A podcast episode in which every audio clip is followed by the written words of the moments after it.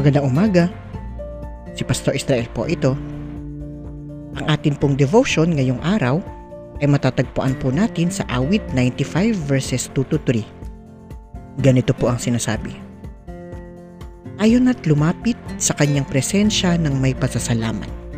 Siya ay purihin ng mga awiting may tuwa at galak. Sapagkat si Yahweh, siya ay dakilat makapangyarihang Diyos, ang dakilang haring higit pa sa sinuman na dinodiyos.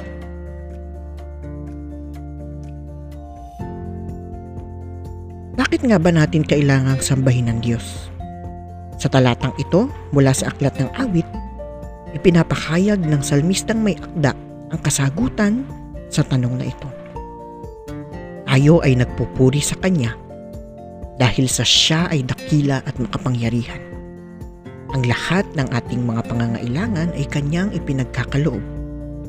Walang sino man ang nagtataglay ng mas higit na kapangyarihan kaysa sa kanya.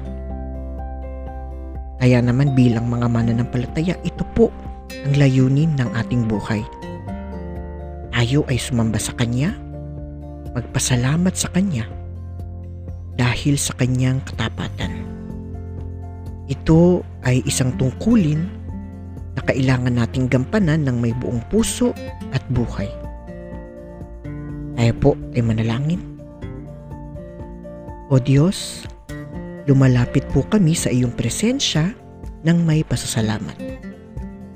Tunay nga na walang ibang makapangyarihan kundi ikaw. Amen.